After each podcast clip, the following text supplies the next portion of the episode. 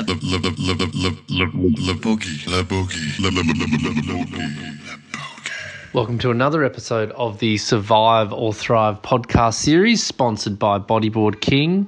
Huge thank you to Toby Player and the gang for supporting the podcast yet again. This episode features Jared Houston, two time world champion, all round champion, you could say. Sat down with Jared over Skype, and it's a relatively poor Skype connection. So apologies for some of the glitches that come through, but nevertheless, we battled through. Had a great chat about his experience during the pandemic and some of the things he learned. Did he survive or did he thrive? Well, you will have to listen to find out. Enjoy, and thanks again for the support by Bodyboard King. Le boogie, le boogie, le boogie. Punch, punch, punch lift. La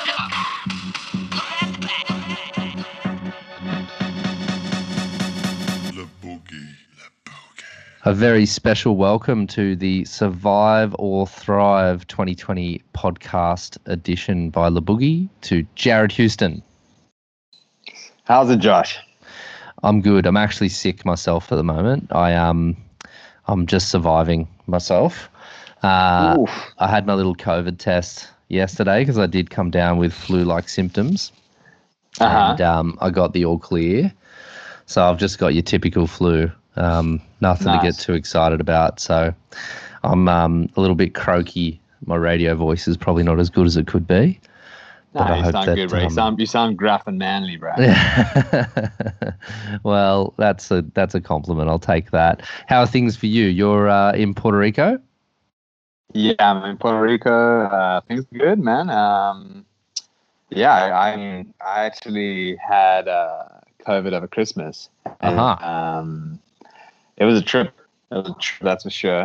Uh, Okay. you know, she ended up um, canning all the cool plans I had for the beginning of the year, which was going to go, go going home to South Africa for the first time in like five years. oh wow. And um, but it actually ended up being a blessing in disguise because right, pretty much right after I found out I had it and had to change tickets and that kind of stuff, the airline that I was flying with canceled the route oh to South Africa. Then that country, uh, United Arab Emirates, banned South Africans or people in South Africa from transiting through there.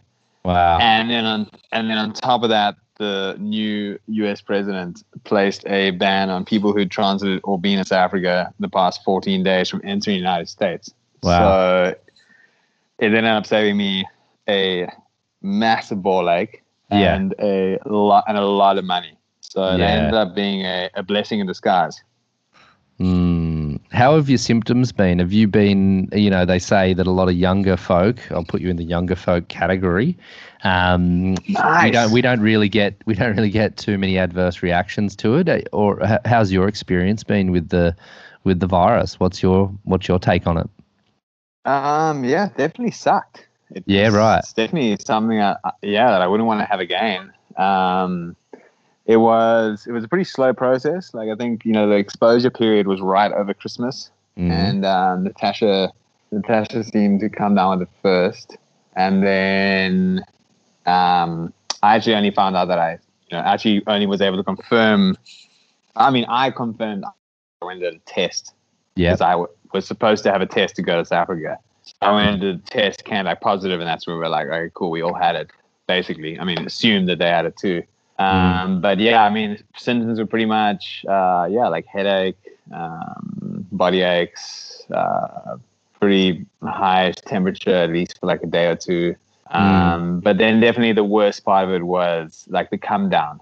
Um, Uh huh. Okay. yeah, it, it took it. It took it. You know, I was feeling definitely didn't feel like myself for a good three weeks afterwards. After symptoms ended, Wow. uh, I felt super weak and just um, pretty depressed. Like Uh huh. a couple of people I've spoken to actually concurred with me that they actually felt like depression was a somewhat of an overlooked symptom of the Okay. of the virus. Um, pretty interesting, actually. Like, I mean, one could discuss whether or not that's like a product of the social view that's attached Mm. toward it, Yeah, or exactly. just something that that actually happens to you. Uh, Yep. from a biological standpoint. But I mean, yeah, that was that. The loss of taste and smell was definitely, you know, that sucked. You know, it Couldn't definitely smell lingered stuff. around for quite a while.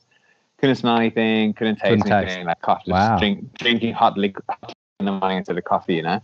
Yeah, right. Um, and yeah, I felt like shit the first few times I surfed, man. Like felt like absolute, absolute dog's balls. Like you know, surf like twenty, surf like twenty minutes. Felt like super tired, fatigued. yeah. Which I guess you know, to be honest, anytime I've been sick throughout my life, I kind of felt the same. Yeah.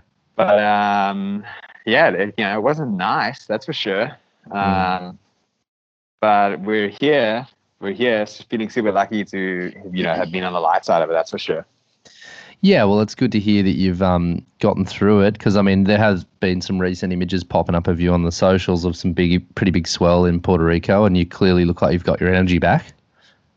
Yeah, definitely kind of felt like really that was kind of the test. It's kind of like a baptism of fire. Like I was just starting to surf, and then that Uh-huh. swell popped up in their eyes, and I was like, "Oh my god! Like, am I, am I going to be able to surf this?" Because I mean, Yeah. it's not like it's you're not. It's not like the water's a giant, like forty feet, but it's you know surfing here. You know, it's thirty degrees outside. It's thirty degrees in the water. Mm. Um, you know, the waves are heavy.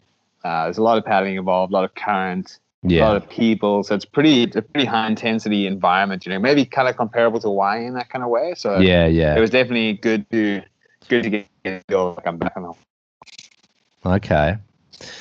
Well, good to hear that you're on the mend. Um, let's dive into a couple of these questions that I've thrown at you for this special podcast edition.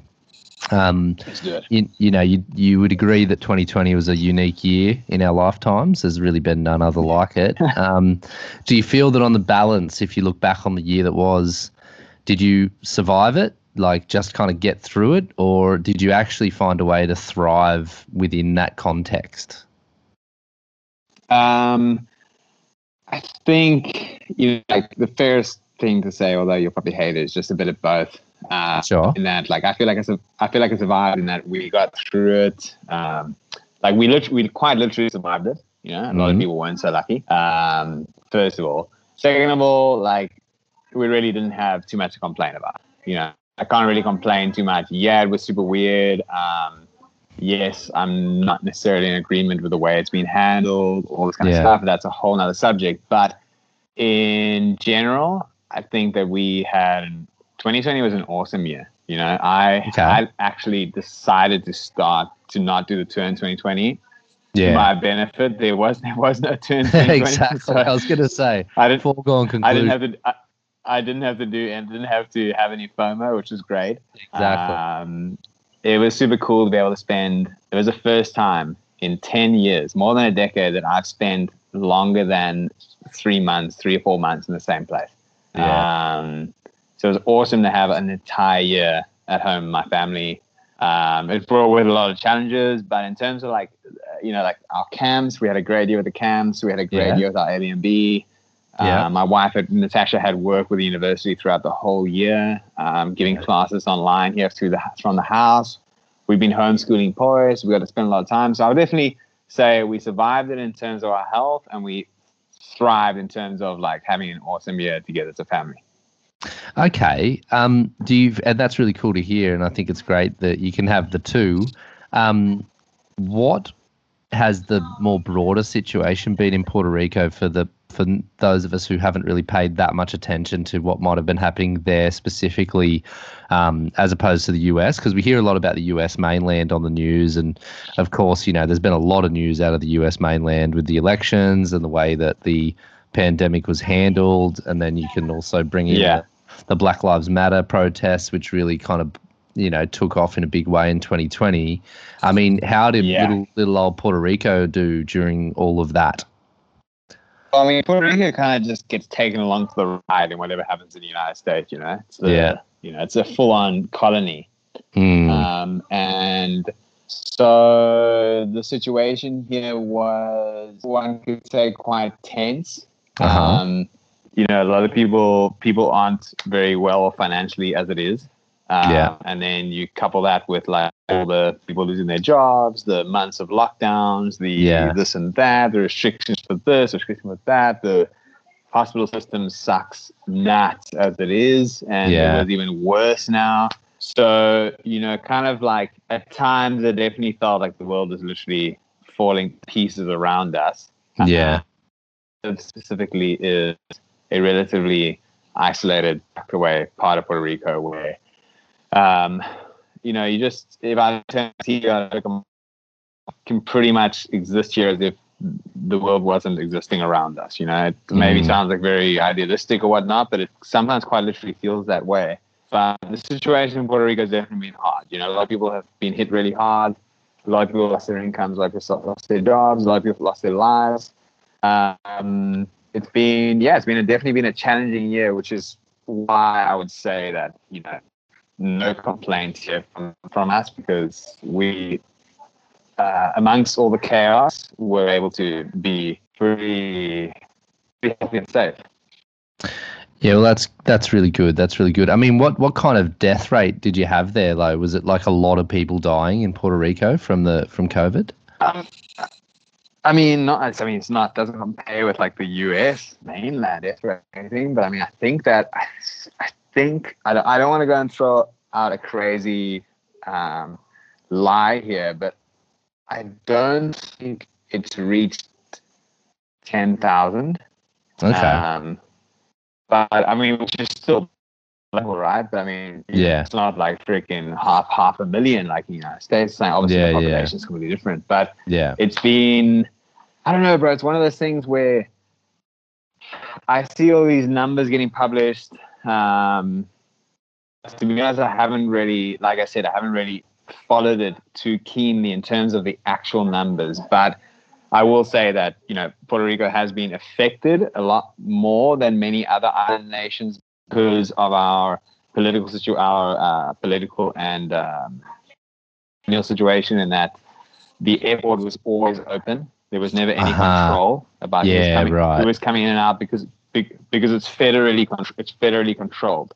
Yeah. So, um, yes, the infection rate here was sky high. It's, it's one of the highest rates of of uh, infection in the entire US. So, Yeah. the, you know, it's definitely a situation here, but at the same time, uh, culturally, you know, Puerto Rico has like a stark contrast. You know, there's people that are extremely terrified and Mm. very fanatical about everything. You know, people with like six masks on and freaking face Yeah. things on and like bomb bomb suits to go in the supermarket. And there's people that are like, um, you know, drinking in like crazy crowded bars and Just um, looks like the internet's dying on us. Are you still there?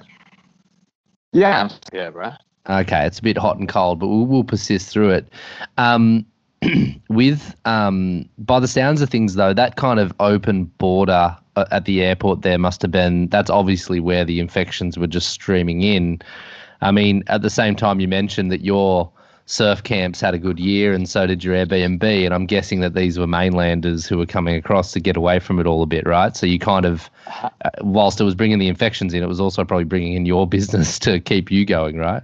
Hundred percent. I mean, like we, you know, from the beginning adhered very strictly to what people were, what the government organizations here were asking for, and that we, uh, you know, we asked for negative COVID certificates for everyone who came. Uh huh. Yeah. Uh, all our guests, all our guests presented negative COVID certificates, both for like rental and for camp. So in terms of like the actual infection, I definitely think that that does happen, but I don't think I think that you know the community transmission once that once that virus here, the community transmission here was just you know off the charts. It was uh you know I don't think that it's something that people can just solely blame on the airport. I think that that did play a part in it getting here and yeah. and keeping steady. But it's definitely, you know, people love to put the blame solely on the airport, but you know, it's a virus. It's going to propagate. You know, when Yeah. once it's in it, once it's somewhere, and there's not any kind of like strict control measure to control it wherever it is, it's going to Yeah. propagate no matter what.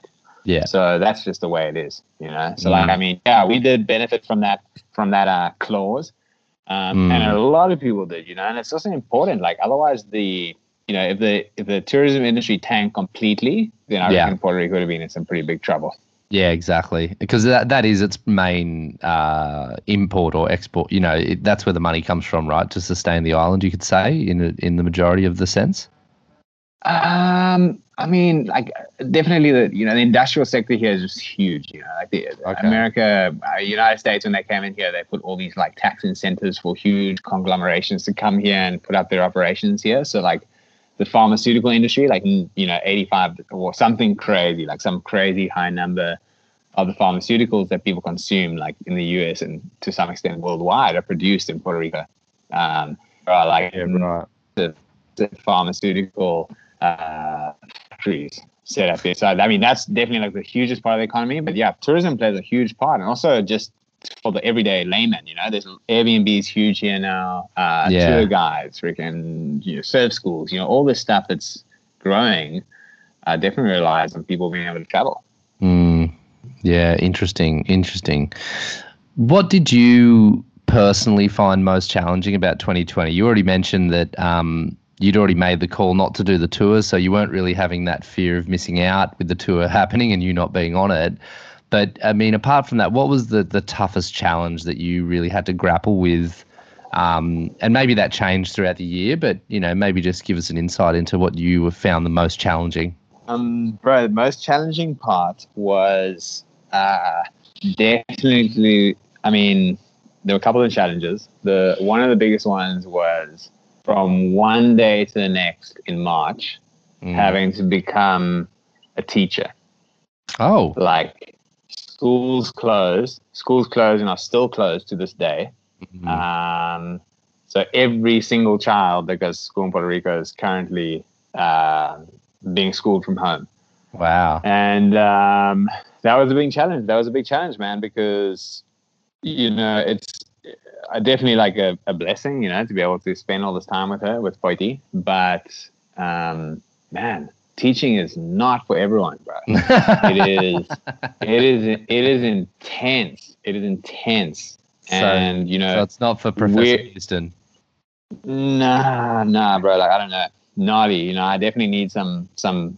It's been a lesson in patience, that's for sure. I've Okay. grown a lot. I've grown a lot, but it's been it's been a it's been a, a rough road, that's for sure. This semester we're doing great.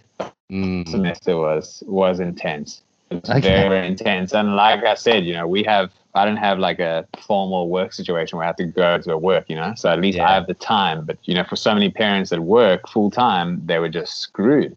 Mm. So that's been a huge challenge. Um, and then the other challenge has been just the social uh, stigma, I guess, of um, something. The thing I'm disliked most about this pandemic is how it's, you know, just caused so much division between people. And Okay. um, is- that's what's that something like? that I found like very disconcerting. You know, just just you know, like you just get people so on the opposite end of the spectrum. You know, like especially here in the US. Um, you know, it's not a generally accepted thing that uh, everyone has to take care. You know, there's some people that there's a growing number of people that think it's all bullshit or think that it's um, you know, biological warfare, this and that, and then you Right. have people that are terrified and doing all they can, and then th- when those people clash, it's causing this huge divide. where You're either on one side, or you're on the other. Uh, that's something I don't like. It's made me feel like super uncomfortable to have to be navigating that, um, like uh, just that's you know, very uncomfortable uh, society, really. Has that translated into the water, that social difference, or has that been a bit of a safe space where everybody just drops all their stuff on the beach and just enjoys the water still? Or has that been Yeah, kind of totally. infected by this social virus? No, no, no, no. In the water, in the water, it's you know, nah, not even noticeable. You know, it's Yeah. always since the beginning. Since the beginning, you know, as soon as we're here in Puerto Rico, we went out to surf for like almost three months. Um, in the beginning, it was just and it was just ridiculous. You know, everyone was just on the same page. Everyone's like, "What the hell? What what is the point of this? You know, what Mm. what on earth?" And when when it was so cool, like when we were finally allowed back in the ocean legally. I mean, obviously, a lot of us surf anyway because you Yeah. can, yeah. But uh, when we finally allowed back in the ocean, I remember like the first session in May Mm. being out at uh, Margara, which is like one of the best waves here, and like seeing like 40 people out in the water. Was, I was it's crowded, you know. I was kind of you know normally I'd be bummed, but it was so cool to see everyone. Yeah. And so cool to see everyone just like hanging out and not being like super awkward around each other. It was great. So I think Yeah. that the ocean's been that that really cool equalizer there, you know. Mm, I assumed as much. Um, with this, um, let's. I want to get back on this teaching challenge because it's a very it's a very interesting one. I didn't see that coming, to be honest. It was um, straight out of left field for me. So I want to dive in a little bit more into it. I mean, what did you have to do in order to respond to that challenge? You said that it was a lesson in patience, but you know, how did you grapple with this new role for yourself? Um, you know, because you've, as you said, you have no formal qualification to teach, but suddenly you're a teacher. So how, how did you how did you get your shit together to do that well? Um, I mean, I wouldn't say I've done it well, um, but it's you know, just had to just adapt. You know, like just suck it up and and do it. You know, there was just no other option. It wasn't like it actually when you know for the first three months, which was the end of the second semester of 2019. Um, which Mm. you know here the schools like back to front it goes like freaking August to December and then December to May. That's the school Right. year. It's like super super arbitrary. Okay. But um, that semester she was at a different school, and at that school, what they were doing was they were just sending homework, uh, basically like sending homework, sending us like pages out of a book, and then we'd sit there and do it. with her. So we were kind of like, Okay. okay, cool. They didn't have any time. They didn't have any time to prepare. Like that's fine. We'll suck it up. And then we moved her to a Montessori school because we thought that the Montessori would be able to be presential because they were so small. Yeah. And once we'd already done everything, like did the whole move, signed her up, we were informed that nah, actually this is going to be online too.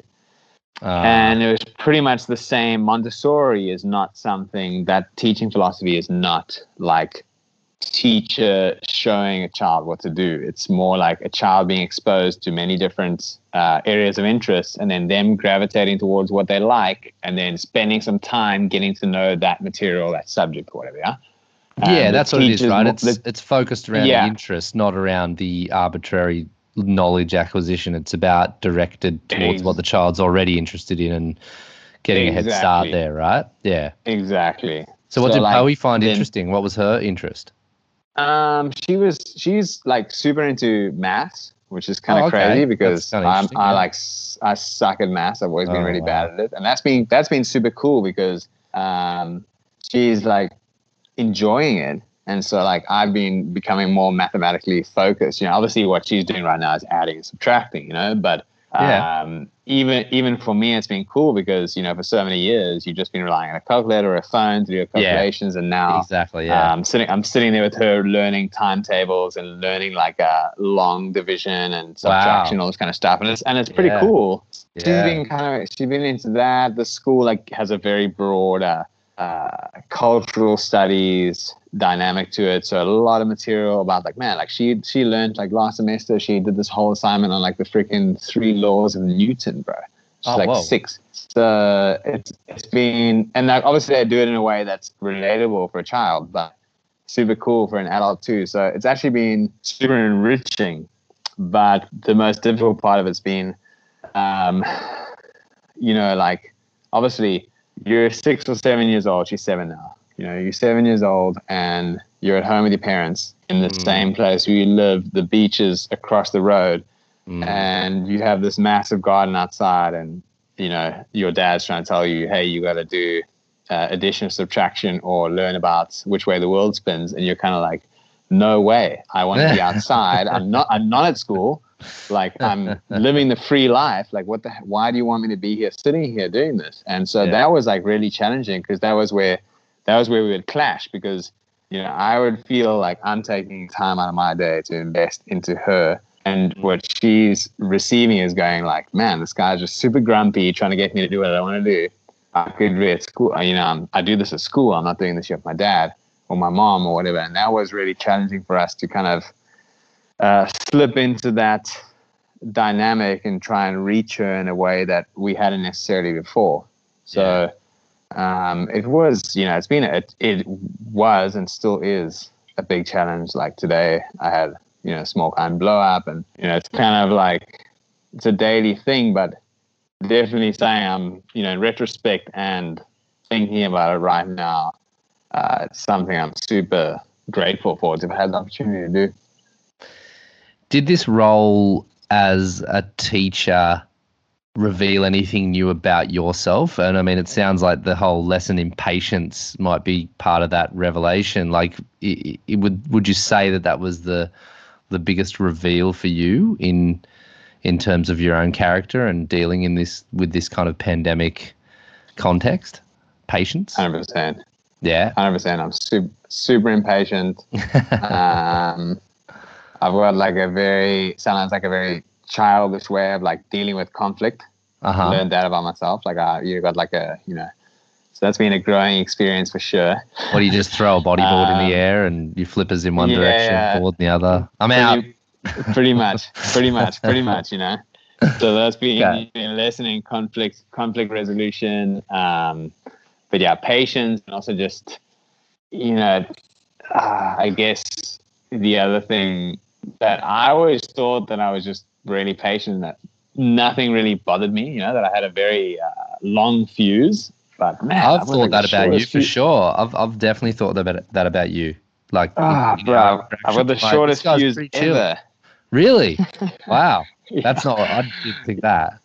I guess I guess like as well, you know, you kind of I think that's un- unfortunately sometimes I think a lot of people don't like to admit this, but when you're around people that you don't necessarily that aren't necessarily your family or the people mm-hmm. closest to you, Yeah. you obviously behave in a way that you want to portray yourself in, you know? Yeah. Yeah. And I think that to some extent that was what was happening, you know. And then when I'm here, like you know, six months in, I'm fed up and had enough, you know. I just, Yeah, yeah. True colors, true colors come out, you know. But that was something that you know, as unfortunate it was for Poy to have to deal with that.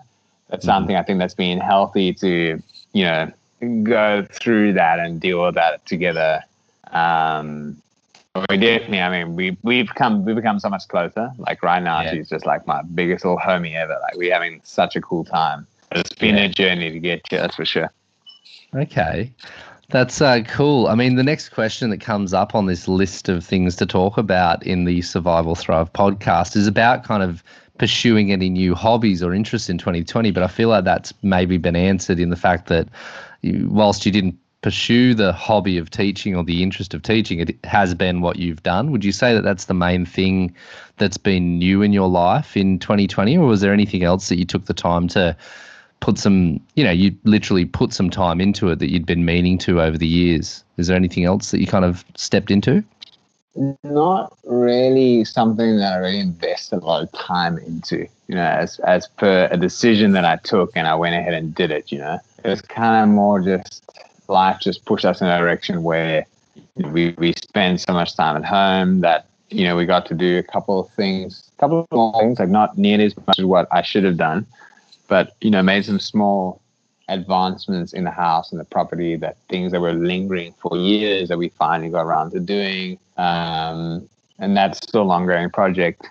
Uh, definitely the teaching thing was, uh, you know, what I invested the most time into. Um, I guess that something else interesting that I learned through the lockdown period was just exactly how much time and thought, both like physically and mentally, I dedicated to bodyboarding.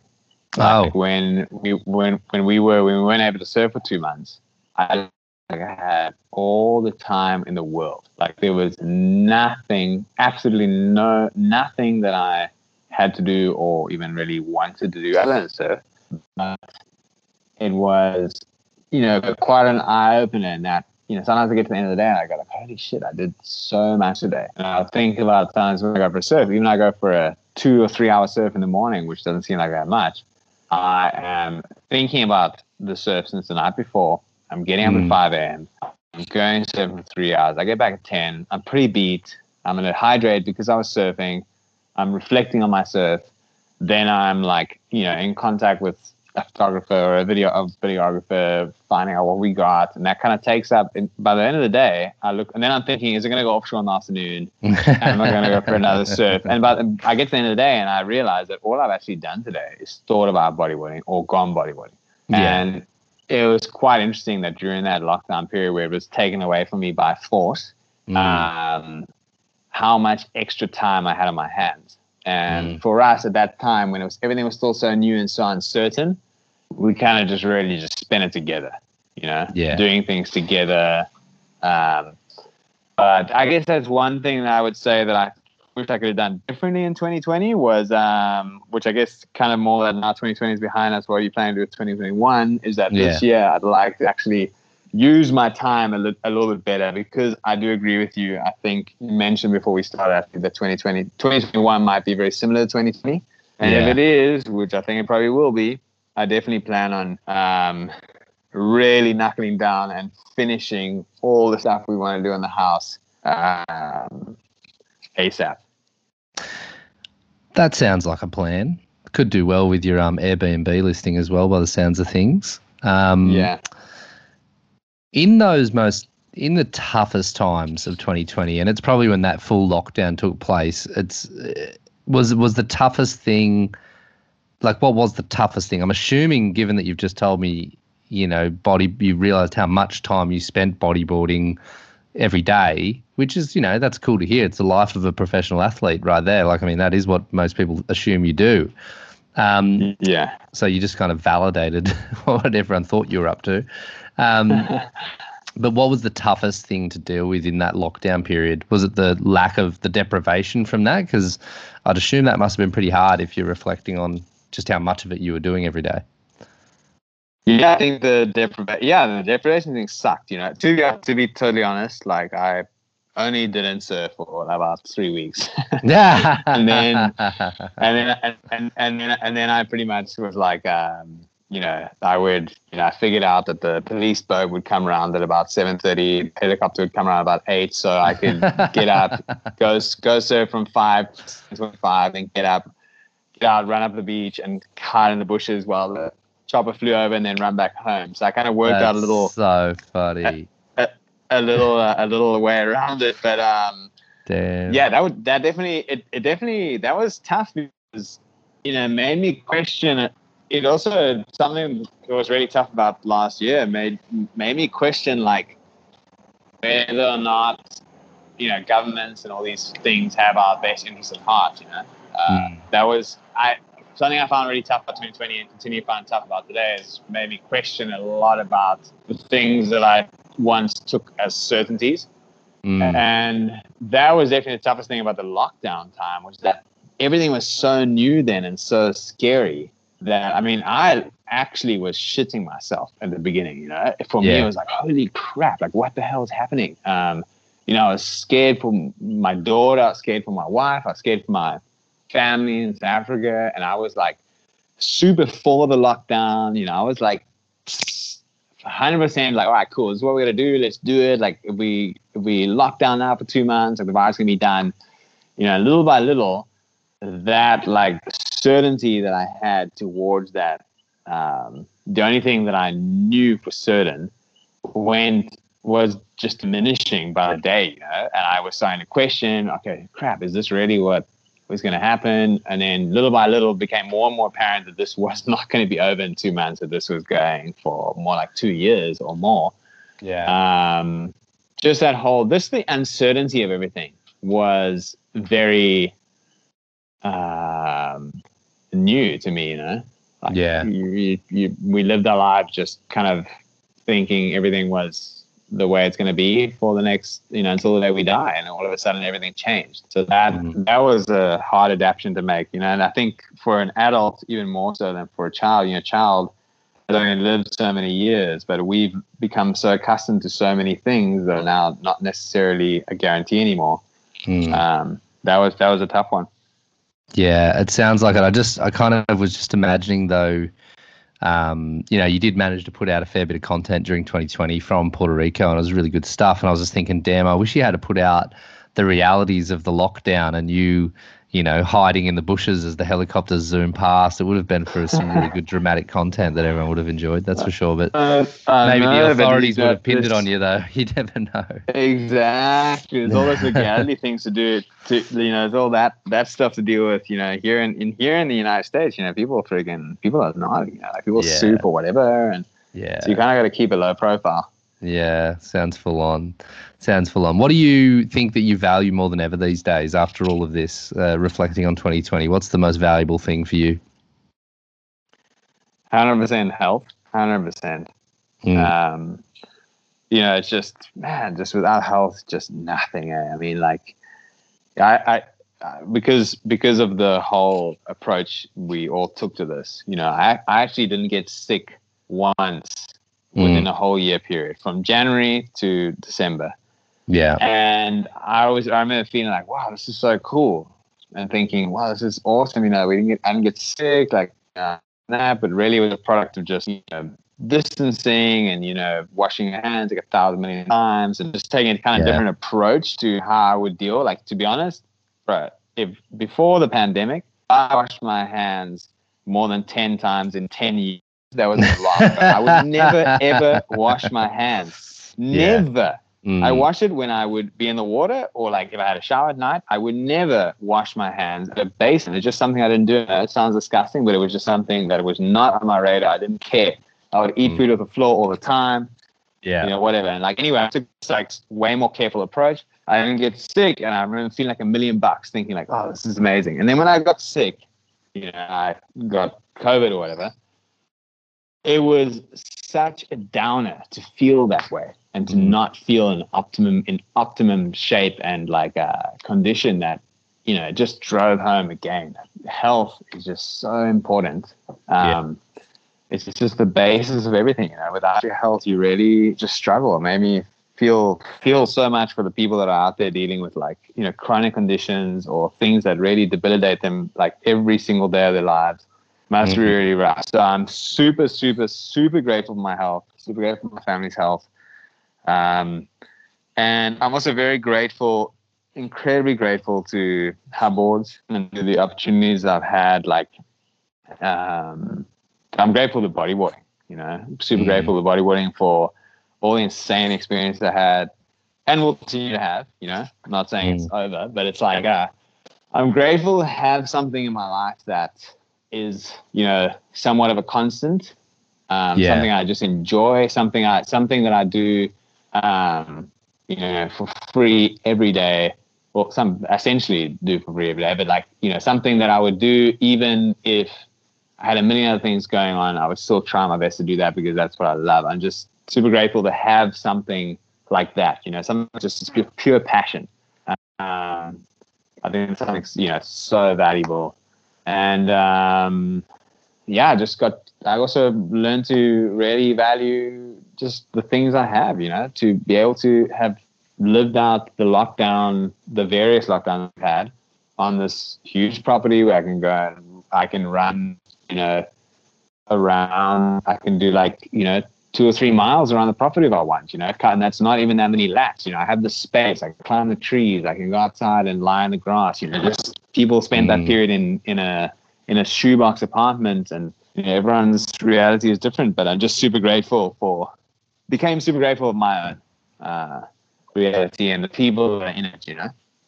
Yeah, for sure, for sure. So it sounds like that's part of the thriving aspect too. Those kind of re-established values and and stuff. I guess that's where you thrived. Exactly. It made me take stock of this. I'm super grateful to 2020 for having made me take stock of everything I had and Yeah. not necessarily be so focused on things that I wanted to or things that might be nice to have, um, Mm. but just, you know, learn to be more centered and grounded and just stop and look around you for a change. You know? Yeah. Now that 2020 is behind us, um, you mentioned before that you know you one of the things to plan to do in 2021 is to kind of balance things out more and do a bit more work on the home and all that kind of stuff. But I'm just wondering, I, I had Jeff Hubbard on the on this podcast series a few days ago, and you know he mentioned that um, you know he's been able to bodyboard a lot, he's been able to still do what he does. Um, and that kind of competitive interest is definitely still very much alive in him off the back of 2020, having this big break from it all.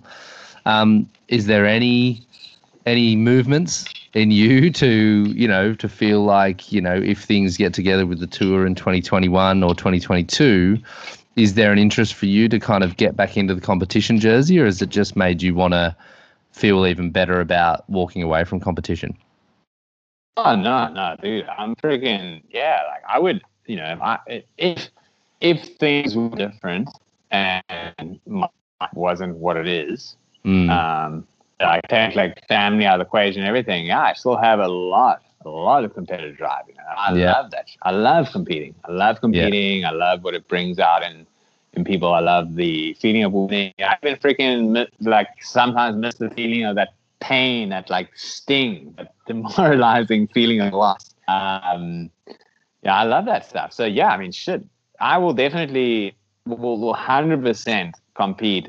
Um, you know, during over the next you know three four years or whatever at the events that I'm keen to compete in. Uh, Hundred percent. Yeah, I know I won't do the whole tour. Like that's just definitely something that's not on the plate for me. Um, Yeah.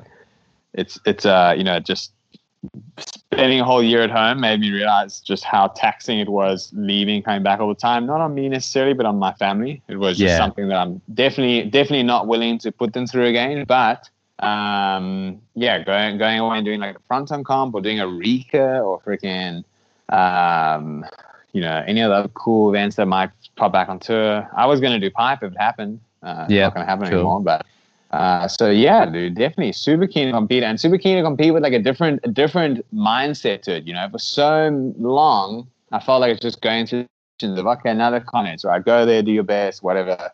There's still going to be three more that you can go in. It's kind of, you know, just was just felt like it was on a, a hamster wheel. You know, in Yeah. some resp- in in some way, where you know now the the thought of the first of all, just the thought of traveling to like Arica, you know, going to like that desert, which Arica has never really been one of my favorite stops in tour, but yeah, just the thought of going there, arriving in that city in the desert and competing at El Gringo just gets me so fired up.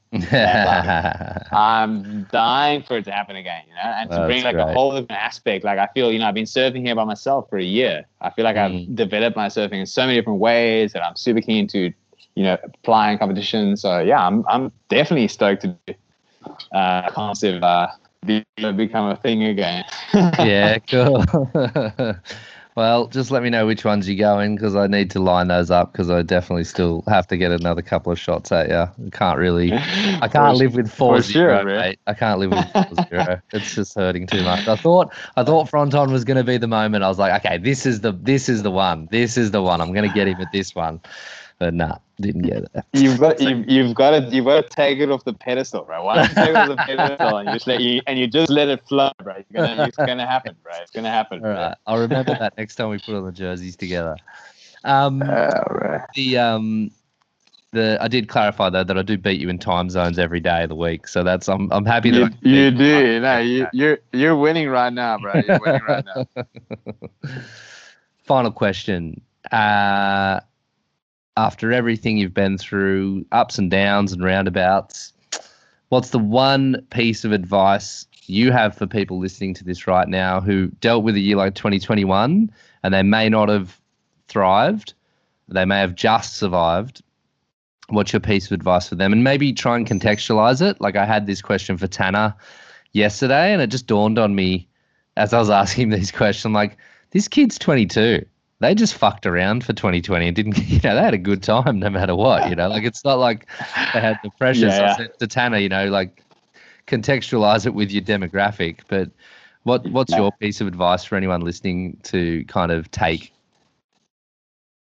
Um, I think that at the end of the day, like, uh, you really have is, you know, your immediate environment and the people around you. Know? So what I would say is just value, place value on the people in your life. Um, place value on whatever you have, not like your material possessions, uh, but your health, your area you live in, um, the job you might have or not have, uh, the time you have, the freedom you have, the lack thereof, or whatever you know. You uh, just, I guess, the the best advice I can give is something I try to do is just to be, you know, just grounded and the center that I could uh, with where I was. And and then I would say that you know just try and find something you're passionate about that doesn't necessarily depend on anyone else or any external doesn't. Uh, it's not a slave to any external forces, and um, you know, make that a part of your life. You know, like to be honest, you know, I for me that's bodyboarding.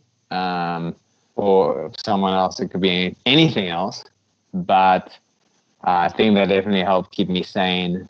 And um, yeah, that's that's the advice that I give is just you know be happy with what you have and um, yeah, find your passion and make it a part of your daily life as best as you can. You know, everyone's situation is different, but if you can try and make that a part of your life and keep it there as a motivating factor, then I think that you're, you know, pretty much set to be as happy as one can be.